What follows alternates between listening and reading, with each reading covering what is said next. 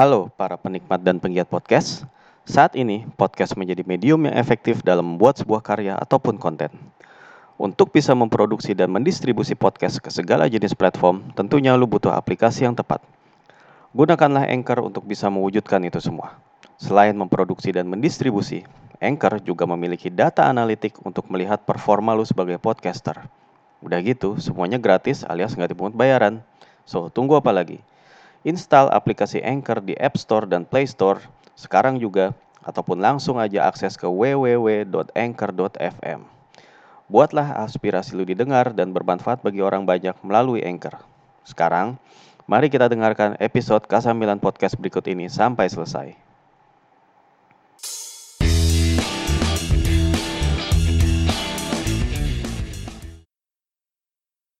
Warahmatullahi wabarakatuh Kasamilan Podcast. Kembali lagi. Kali ini gue pengen bahas tentang uh, match preview antara Milan dan Bolonya. Dan selain itu mungkin ada sedikit analisis mengenai peluang Milan. Bagaimana uh, bisa lolos ke Eropa ataupun enggak gitu ya untuk musim 2020-2021.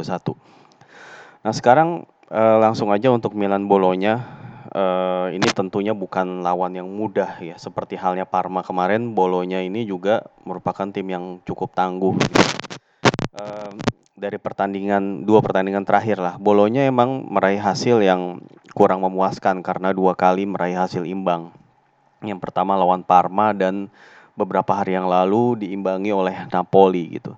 Tapi patut dicatat bahwa di pertandingan-pertandingan itu Bolonya ini uh, termasuk unggul dalam hal uh, efektivitas dan juga penciptaan peluang gitu ya, terutama pas lawan Parma ketika main di Ennio Tardini bolonya itu unggul 2-0 dulu di menit-menit awal gitu. Sementara Parma itu baru ngebalesnya di injury time. Nah, pas lawan Napoli kemarin itu juga bolonya uh, menyamakan kedudukan. Jadi justru Napoli yang unggul lebih dulu, tapi kemudian uh, di babak kedua ya Napoli unggul di babak pertama ya. Di babak kedua bolonya itu ganti menguasai pertandingan, uh, bermain dengan efektif dan akhirnya mampu menyamakan kedudukan. Bahkan kalau seandainya mereka lebih beruntung, mereka harusnya bisa menang karena di menit-menit akhir itu ada dua peluang yang cukup matang ya. Pertama dari Rodrigo Palacio yang tendangannya melenceng dan back Danilo ya yang tendangannya kena tiang gawang. Artinya uh, bolonya ini sebenarnya sangat berpotensi untuk merepotkan Milan gitu. Walaupun pertandingan berlangsung di San Siro, yang mana San Siro juga nggak ngaruh, nggak ngaruh banyak maksudnya untuk saat ini karena nggak ada penonton gitu. Mungkin kita akan bahas beberapa hal aja di sini secara apa garis besar gitu ya. Yang pertama mungkin kemungkinan line up ya. Milan uh, setelah kemarin Pioli menur apa melakukan sedikit rotasi dengan memasukkan uh, Lucas Bilia gitu untuk menggantikan Ismail Benacer ya tentunya ada kemungkinan bahwa rotasi seperti itu akan kembali dilakukan gitu ya. Terutama di posisi double pivot ya ataupun mungkin center back ataupun uh, gelandang serang. Tapi yang lebih uh, kemungkinan lebih besar itu adalah gelandang serang. Karena uh, kita tahu kondisi beberapa pemain itu kurang fit ya seperti Lucas Paqueta dan Samu Castillejo juga belum fit. Itu dan kemungkinan untuk gelandang uh, tiga gelandang serang yang dipasang ini dalam formasi 4-2-3-1 itu bisa jadi adalah uh, Hakan Calhanoglu dan Alexis Salamaker. Sementara satu posisi lagi itu bisa nantinya akan diisi oleh uh, baik Ante Rebic ataupun Rafael Leao ataupun Jack Bonaventura. Itu sepertinya akan ditentukan oleh pelatih Stefano Pioli uh, jelang pertandingan ya. Gitu. Alexis Selemaker baru saja uh, apa namanya uh, bisa diturunkan karena dia udah menjalani akumulasi kartu kemarin pas uh, ngelawan Parma. Dan uh, untuk double pivot sepertinya uh, bisa jadi ya si Frankesi dan Lucas Bilia akan diturunin tapi melihat performa Lucas Bilia yang kurang greget bisa jadi malah Ismail Benacer juga langsung diturunin walaupun terdapat risiko kalau misalnya Benasir diturunin dan kena kartu kuning itu dia akan absen lawan Sassuolo di pekan atau di Giornata selanjutnya yang mana ini adalah pertandingan yang sangat berat melawan Sassuolo di apa namanya Mapei Stadium gitu. Dan uh, Stefano Pioli juga ya itu tadi selain masalah rotasi di posisi gelandang ya di defender atau di pemain bertahan juga perlu rotasi. Tadinya uh, waktu lawan jelang lawan Parma si Stefano Pioli disebut akan mengistirahatkan Alessio Romagnoli. Ya, namun dia nggak uh, jadi, tetap Romagnoli dan Simon Kjaer tetap diturunin. Nah, lawan Bolonya gua rasa juga tetap akan diturunin karena Bolonya juga punya penyerang-penyerang yang bahaya kayak si Orsolini, uh, Palacio atau Musa Barrow ya tentunya membutuhkan back yang setangkas dan setenang ya Alessio Romagnoli gitu. Jadi gua rasa ya udah uh, Pioli ini akan uh, memanfaatkan momentum yang lagi bagus artinya uh, ada risiko kalau misalnya Pioli nurunin pemain-pemain pelapis yang mana kualitas yang gak setara ya takutnya bisa merusak uh, momentum permainan sehingga gagal meraih tiga poin. Jadi tiga poin itu jauh lebih penting kayaknya. Jadi pertandingan itu ada baiknya dijalani satu demi satu ya ketimbang memikirkan pertandingan selanjutnya gitu. Soal lalu, lalu kemudian soal line upnya Bolonya kemarin pada saat lawan Napoli ya Bolonya mengeluarkan line up yang agak sedikit berbeda terutama di lini belakang gitu ya. Uh, di situ Tomiyasu kemarin ditaruh di posisi back tengah ya, sementara biasanya itu kan ada Will ya. Kalau kemarin itu to, uh, si Tomiyasu diduetkan bersama Danilo di uh, lini belakang, yang mana ini juga cukup berkontribusi sama si Bolonya itu kecolongan pas lawan Parma kalau salah dengan dituruninnya si Tomiyasu. Nah ini mungkin bisa dimanfaatkan oleh Milan ya. Lalu kemudian Bolonya juga pas lawan uh, Napoli itu dia nggak menurunkan secara apa penuh Michel Dix yang biasa jadi bek kiri. Malah dia menurunkan si Ladislav Krejci Krejci Ladislav Krejci yang menjadi bek kiri ya pemain asal Hongaria yang sebenarnya lebih efektif kalau dimainin jadi sayap kiri. Gitu Nah, kita akan men uh, menanti bagaimana susunan pemain belakang yang diturunin coach Sinisa Mihailovic nih. Kelihatannya sih Miha bakalan uh, menurunkan uh, formasi terbaiknya yang mana Mitchell Dix akan dipasang di situ di kiri, sementara duet back tengah tuh harusnya si uh, siapa namanya Danilo dan juga Stefano Denswil. Ya, sementara Tomiyasu dibalikin ke bek kanan. Nah, kemarin nih bek kanannya Bolonya Ibrahima Mbaye. Nah, yang mana ya harusnya kalau lawan Milan gua rasa uh, yang diturunin di situ adalah Tomiyasu. Nah, untuk posisi uh, double pivot Bolonya itu atau Mihailovic biasanya nurunin Nicolas Dominguez dan Gary Medel. Sebagaimana tahu, ini adalah dua pemain yang tipe petarung yang bisa merusak permainan Milan gitu. Lalu kemudian tiga gelandang serang ya dengan formasi 4-2-3-1 itu ada Roberto Soriano, Musa Barrow dan juga Andreas Kov Olsen yang kemarin diturunin lawan Napoli dan penyerangnya Rodrigo Palacio. Tapi uh, kemudian uh, si Mihailovic juga memainkan Andrea Poli dan Ricardo Orsolini di babak kedua dan Nicola Sansone juga belum nggak tertutup kemungkinan untuk dimainkan begitu juga dengan Musa Juara. Artinya Bolonya sebenarnya memiliki squad depth yang lumayan sebenarnya yang bisa menyulitkan siapa pun dan sebagaimana kita tahu Sinisa Mihailovic ini adalah tipikal pelatih yang sangat uh, keras ya, menuntut anak-anak asuhannya untuk memberikan yang terbaik dan bermain lepas gitu ya. Walaupun untuk saat ini posisi Bolonya di klasemen ini bisa dibilang udah nggak bisa ya maksudnya udah nggak ada target lagi yang bisa dicapai gitu. Um, lolos dari degradasi udah pasti poin mereka udah 4-3 kalau nggak salah ya. Tapi untuk lolos ke Eropa ya udah berat peluangnya gitu. Jadi artinya bolonya itu biar bagaimanapun akan finish di papan tengah dan rasanya itu sudah memenuhi target minimal yang dicanangkan oleh manajemen gitu. Tapi tetap aja yang namanya pertemuan dengan anak asuhan dari mana apa mantan pelatih itu pasti akan ada bumbu-bumbu gitu yang tercipta atau ada ya situasi-situasi panas ya ataupun situasi-situasi yang agak berbeda. Karena tentu mantan pelatih cukup mengenal mantan anak asuhannya walaupun kita, sebagaimana kita tahu waktu Milan eranya Mihailovic itu yang tersisa sekarang itu kayaknya tinggal kayak uh, siapa? Donnarumma lalu kemudian uh, Romagnoli lalu kemudian um, Calabria ya. Sementara yang lain itu udah berganti-ganti gitu dan sepertinya Milan uh, sorry maksudnya Bolonya akan melakukan approach yang sama mereka akan menekan tapi di lain sisi mereka juga akan melakukan serangan balik yang cepat karena mereka punya pemain-pemain untuk itu ya. Kalau yang diturunin Sansone dan juga si Orsolini, Bolonya itu akan mengandalkan speed ya. Kalau misalnya yang diturunin itu adalah Skov Olsen dan Musa Baro, ya ada skill yang bisa dimainin di situ gitu. Musa Baro dan Skov Olsen adalah pemain yang skillful dan sangat berbahaya gitu. Jadi gimana si Mihailovic ini mau mengeksploitasi fullback Milan gitu yang terutama di kanan ya yang sering jadi titik lemah. Di situ bisa jadi Miha, Miha akan menurunkan si Michel Dix dan juga Musa Baro ataupun Sansone ya ataupun juga si Kreci di situ. Punya si Miha punya banyak pemain untuk um, melakukan overload di sisi kiri ya eh di sisi kiri permainan dia maksudnya.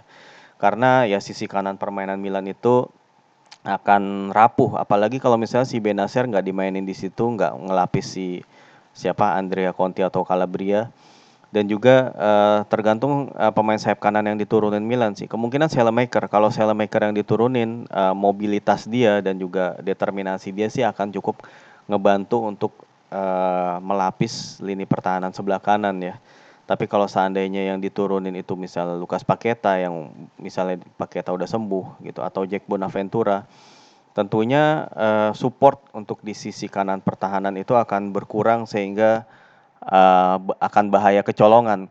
Karena sebagaimana kita lihat kemarin waktu lawan Parma, Parma itu juga kerap memanfaatkan sisi sisi kanan pertahanan Milan untuk uh, melakukan uh, apa namanya bukan jadi akhir serangan ya untuk menjadi eh, orang-orang uh, yang mengirimkan umpan terakhir ataupun final ball. Waktu itu tuh si Roberto Gagliolo dan juga Karamo yang main di situ atau Yasmin Kurtic kadang-kadang menjadi orang yang mengirimkan umpan silang untuk bisa diselesaikan oleh penyerang-penyerang Parma. Karena emang uh, di situ itu sering banget kemarin kosong gitu back uh, si Pioli itu mau uh, memainkan pertahanan yang cukup rapat dan kompak, sementara Parma itu lihai banget untuk ngalirin bola dari kiri ke kanan dan sebaliknya. Nah kalau bolonya, gue terus terang agak jarang untuk nonton uh, bolonya musim ini ya. Yang jelas sepertinya mereka berbeda, agak berbeda tipikal dengan Parma yang benar-benar cepat dalam counter attack. Kalau bolonya ini cukup bisa gue lihat sih dalam memainkan uh, ball possession karena mereka emang memiliki pemain-pemain yang mumpuni untuk itu ya. Itu ada pemain kayak Soriano, Gary Medel itu kayaknya ya lumayan oke okay lah untuk mainin bola-bola umpan-umpan pendek gitu. Dan apakah mereka akan menandingi gitu ya kayak mencoba menandingi Milan dalam umpan-umpan pendek ya. Tapi yang jelas Milan itu uh, dalam tujuh pertandingan terakhir yang mana mereka belum pernah kalah dengan hasil menang lima kali seri dua kali. Itu intensitas Milan tuh sangat tinggi banget gitu. Milan itu sangat bagu bagus dalam memenangkan second ball ya dalam uh, sangat bagus dalam uh, merecover bola. Artinya kalau misalnya umpan-umpan uh, dari pemain-pemain Milan di daerah pertahanan lawan itu direbut ataupun di intercept oleh lawan itu pemain-pemain lain tuh siap sigap banget gitu untuk merecover bola untuk mendapatkan bola kembali dan mereka kemudian udah siap di posisi masing-masing. Dan inilah alasan kenapa Milan itu cukup mengancam ya.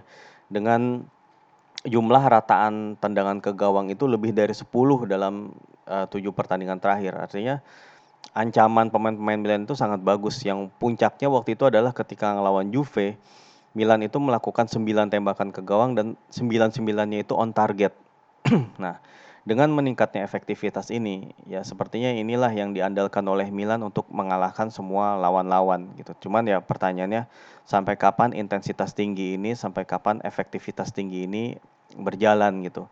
Karena gue takutnya ada saatnya pemain-pemain ini akan kehilangan ketajaman ya karena namanya juga main tiga hari sekali ya itu nggak mungkin banget bisa ngarepin intensitas yang sama terus gitu.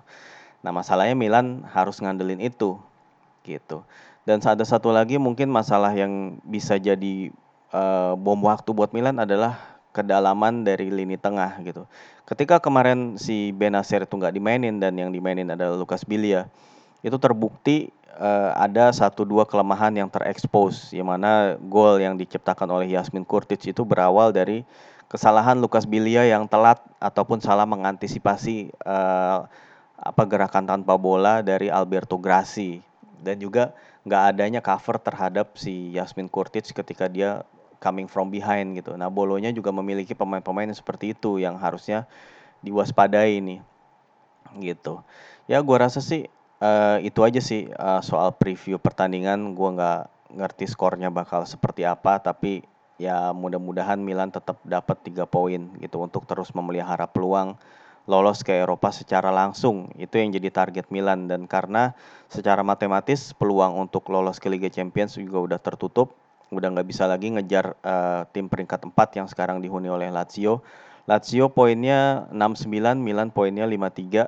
Ya, 5 pertandingan maksimum maksimum poin Milan adalah 68. Jadinya artinya kalaupun misalnya Lazio kalah terus gitu dalam lima pertandingan berikutnya, ya terus Milan menang terus, ya poin Lazio 69 tetap lebih tinggi dari Milan yang 68 gitu. Jadinya emang fokusnya Milan tuh harus di uh, mengejar sisa dari tiket Europa League dan harusnya tuh dapetinnya tiket yang kualifikasi tanpa melewati kualifikasi maksudnya. Tapi ya udah langsung lolos aja gitu ke babak uh, penyisihan gitu. Uh, mengenai tadi analisis tentang uh, tim-tim yang berpeluang ke Eropa sedikit, uh, gua rasa sih Milan juga memiliki peluang yang sebenarnya nggak dibilang gede banget juga enggak gitu. Karena sa untuk saat ini posisi Milan masih di uh, nomor 7, selisih gol Milan juga masih plus 6. Mereka itu masih uh, berselisih 4 poin dari AS Roma dan selisih gol mereka juga kalah jauh sih. Tapi walaupun uh, di akhir-akhir musim nanti penentuan peringkat itu akan berdasarkan head to head yang mana Milan itu unggul dari Roma. Tapi tetap tentu aja ya Milan butuh Roma untuk kesandung dua kali nih. Kalau misalnya Milan mau uh, lolos ke Eropa ya. Itu pun dengan catatan Milan nyapu bersih gitu. Artinya misalnya Roma seri dua kali, ya Milan menang terus skenario nya baru Milan bisa lolos ataupun misalnya Roma uh, kalah sekali dan seri sekali gitu. Atau kalah dua kali pokoknya kesandung dua kali ingat. Intinya kesandung dua kali kecuali kalau misalnya Roma kalahnya kalah dua kali ya. Milan itu kalau Roma kalah dua kali paling enggak Milan itu ada bisa lah boleh lah kalau misalnya kehilangan poin satu kali gitu. Yang mana ini tentunya akan menjadi tantangan yang sangat hebat gitu ya buat seorang Stefano Pioli dan apa pun hasilnya seperti yang udah gue bilang Stefano Pioli udah melakukan pekerjaan yang bagus terutama kalau judging dari tujuh pertandingan terakhir ditambah lagi lima, lima pertandingan ke depan. Kalau misalnya Pioli dalam 12 pertandingan terakhirnya itu tampil bagus gua rasa manajemen Milan juga ya akan berpikir ulang bisa jadi. Atau ya itu sih itu kan plot twist ya. Atau ya paling enggak benar-benar menghargai Stefano Pioli seperti halnya emang sepatutnya dia dihargai gitu. Ya gua rasa sih kalau dari pertandingan uh, kira-kira jalannya pertandingan, kira-kira susunan pemain itu aja sih yang mau gue apa namanya yang gue paparkan. Kalau mengenai analisis tentang uh, siapa yang bisa lolos ke Eropa sekali lagi itu tergantung Milan itu udah Milan itu nggak bisa menggantungkan harapan pada diri mereka sendiri, tapi mereka juga uh, perlu berharap atas uh, bahwa pesaing-pesaing mereka itu terpleset kayak Roma itu terpleset misalnya dua kali. Nah ini sangat memungkinkan karena Roma itu masih akan ketemu Inter dan ketemu Juventus dan dua-duanya main tandang. sangat besar kemungkinan Roma untuk kepleset di situ. Tapi itu pun dengan catatan bahwa Milan juga kepleset karena Milan itu lima pertandingan selanjutnya setelah lawan Bolonya itu lawan Sassuolo, lawan Atalanta, Sampdoria dan Cagliari lawan Sampdoria dan Cagliari mungkin ya mereka udah relatif nggak begitu punya kepentingan ya karena mereka udah mengamankan posisi di Serie A setidaknya by the time gitu ya. Tapi lawan tiga ini Bolonya, Sassuolo dan Atalanta, gua rasa akan menjadi pertandingan yang berat dan kalau misalnya Milan nggak tampil dengan intensitas yang seperti biasanya, Milan bisa drop point sih gitu. Jadi ya ya kita lihat semoga aja kalau Pioli emang bisa ngebawa Milan menang lima kali di tujuh pertandingan terakhir. Kenapa di lima pertandingan berikutnya Stefano Pioli nggak bisa ngebawa Milan uh, untuk mengumpulkan poin sebanyak-banyaknya lagi gitu ya. Itulah yang menjadi optimisme dan kalau kita ngelihat kondisi ruang ganti di Milan itu juga sedang dalam bagus-bagusnya, positif-positifnya para pemain itu juga saling melempar pujian, uh, komentar dari Frank Kessie juga terhadap Pioli juga sangat positif. Begitu juga komentar Simon Kiar dan juga uh, Alexis Salemaker terhadap Ibra juga bagus. Terus Pioli juga ketika menghad apa uh, apa namanya mengomentari tentang Ibra yang marah ketika diganti pas lawan Napoli uh, Pioli itu menyebutkan menyebutnya sebagai positive anger. Artinya uh, kemarahan Ibra itu karena emang dia pengen ngebantu teman-temannya gitu. Dan Ibra itu terus menyemangati ketika bahkan ketika dia diganti dia terus menyemangati teman-temannya dan supaya teman-temannya itu terus nggak uh, memberikan yang terbaik dan nggak kehilangan fokus gitu. Itulah fungsinya di dalam sebuah tim. Ada seorang legend seorang juara yang walaupun usianya udah 38 tahun tapi masih punya impact yang sangat gede gitu ya. Walaupun kalau dari sisi pemanfaatan peluang ya Ibra itu udah nggak kayak dulu udah lebih wasteful. Artinya cukup banyak peluang yang sebenarnya bisa jadi gol oleh Ibra kalau misalnya Ibra uh, 10 tahun lebih muda gitu. Tapi sekarang nggak bisa jadi gol ya. Itu emang realistis aja sih gitu. Uh, kurang lebihnya sih uh, itu aja yang mau gue sampaikan ter terkait dengan preview Milan Bolonya. Jangan lupa uh, di hari Minggu nanti Minggu malam ya eh Minggu dini hari pertandingan ini akan berlangsung di San Siro. Dan semoga aja ini adalah another three points gitu ya karena ini akan menaikkan mental dan uh, kemungkinan besar di saat yang bersamaan uh, pesaing-pesaing Milan yaitu Roma dan Napoli juga kemungkinan besar akan menang sih. Karena jadwal mereka masih belum terlalu uh, belum belum ketemu lawan yang bagus banget lah gitu. Ya kurang lebih sih uh, itu aja yang mau gue sampein. Ya kurang lebihnya mohon maaf dan makasih udah dengerin Kasamilan Podcast oke? okay? Sampai ketemu lagi, sampai jumpa dan wassalamualaikum warahmatullahi wabarakatuh.